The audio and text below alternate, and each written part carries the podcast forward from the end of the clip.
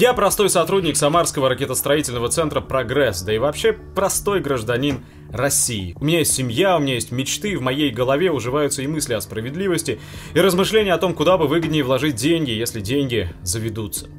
Уверен, таких как я много. Еще недавно я пребывал в спокойной уверенности в завтрашнем дне. На нашем заводе изготовляют ракеты «Союз», те самые, единственные в мире ракеты, которые доставляют в космос не только спутники и грузы, но и людей.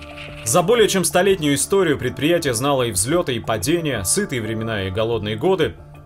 Все меняется. Общая нестабильность, царящая в нашей стране в последние годы, затронула и прогресс. Один за другим под уголовную ответственность попали несколько представителей высшего руководства нашего предприятия, от главного инженера до генерального директора. Если недавно завод активно набирал молодежь, стабильно выплачивая подъемные и надбавки, то теперь одно сокращение следует за другим. Написать это письмо я решил не только из-за страха потерять рабочее место и не столько из-за него. Мне становится страшно за будущее всего предприятия и даже всей отрасли. Не так давно мы смеялись над тем, что американские партнеры будут попадать на МКС с помощью батута.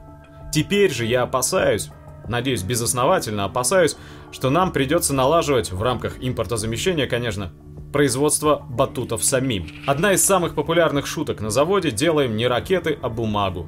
Доля шутки в ней, правда, небольшая. Благодаря политике бережливого производства были ликвидированы стратегические запасы стали и изделий проката, призванные обеспечить бесперебойную и полностью автономную работу завода в критической ситуации. А вот запасы констоваров неистощимы. На фоне медленно погибающих отделов проектирования и вспомогательного производства, как грибы после дождя плодятся всевозможные управления, по оценке рисков, по борьбе с коррупцией, по экономической ответственности. Бесконечные приказы, распоряжения и служебные записки циркулируют по заводу вместо металла. Документооборот уходит глубже в цифру, это верно, но суть его от этого меняется слабо. Целые подразделения теперь работают на выработку, согласование и подписание договоров, контрактов и ведомостей. Каждый день придумываются новые поводы для создания комиссий, назначения ответственных и подачи списков. Правильные, казалось бы, устремления оборачиваются на практике ворохом формальных и бездумных отписок. Бюрократия превратила деятельность начальников подразделений в непроходимое болото, которое постепенно затягивает и заместителей, и рядовых сотрудников. Дважды в год у нас происходят массовые сокращения. Как и призывы в армии, они уже не первый год выпадают на весну и осень.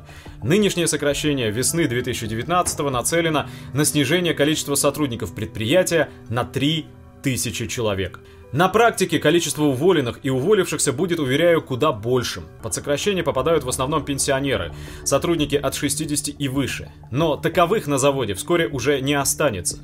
Вместе с ними с предприятия уходят знания, почерпнутые из все более ветшающих советских учебников и справочников, и бесценный опыт, накопленный с тех времен, когда здесь думали о полетах в космос, а не о том, на какие деньги выплачивать в этом месяце ипотеку. Под каждое сокращение выходит приказ, позволяющий сотрудникам уволиться по соглашению сторон с выплатой трех среднемесячных окладов.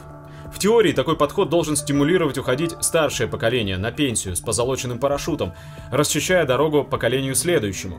На практике все совершенно не так. Все гораздо страшнее. Опытные старики пользуются этой возможностью, да, но уходящий сотрудник забирает с собой не только три оклада, он получает их ценой сокращения места в штатном расписании. Молодые перспективные сотрудники, которые могли бы встать на его место и улучшить свое материальное положение, оказываются не на пороге карьерного роста, а в тупике. Опора предприятия, поколение 30-40-летних, успевшее перенять знания и опыт пенсионеров, внезапно понимают, что уже не станут ведущими инженерами, начальниками группы секторов, заместителями начальника. Что они делают, поняв, что прошедшие 10-20 лет жизни они работали только для того, чтобы остановиться в развитии на тупиковой должности с окладом в 25 тысяч рублей?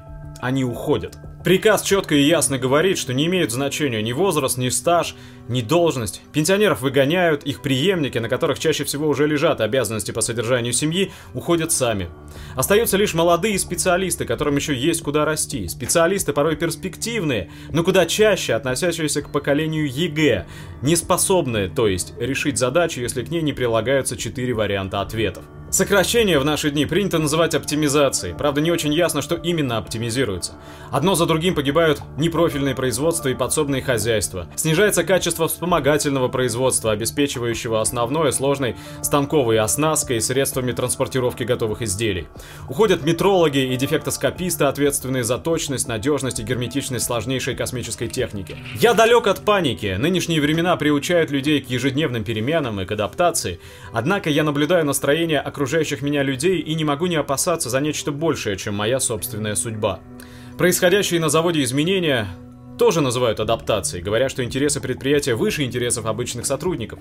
Но подобные адаптации происходили и в прошлом. Они привели к тому, что цеха заводов, подобных нашему, превратились в торговые центры, крытые рынки и офисные здания. Самарский завод имени Масленникова, просуществовавший немногим менее века, когда-то давал работу 35 тысячам сотрудников и занимал территорию в несколько кварталов, а теперь он превращен в пустырь, за который борются застройщики элитного жилья и офисных комплексов. Тоже чуть ранее случилось и с подшипниковым заводом ГПЗ-4. Глядя на эти фотографии, я начинаю всерьез опасаться за свое здоровье. Ощущение гибели этих вековых промышленных титанов опустошает. Уверен, их новые хозяева тоже когда-то поставили интересы выживания завода выше интересов людей. Только вот в наше время для выживания заводу гораздо выгоднее стать торговым центром.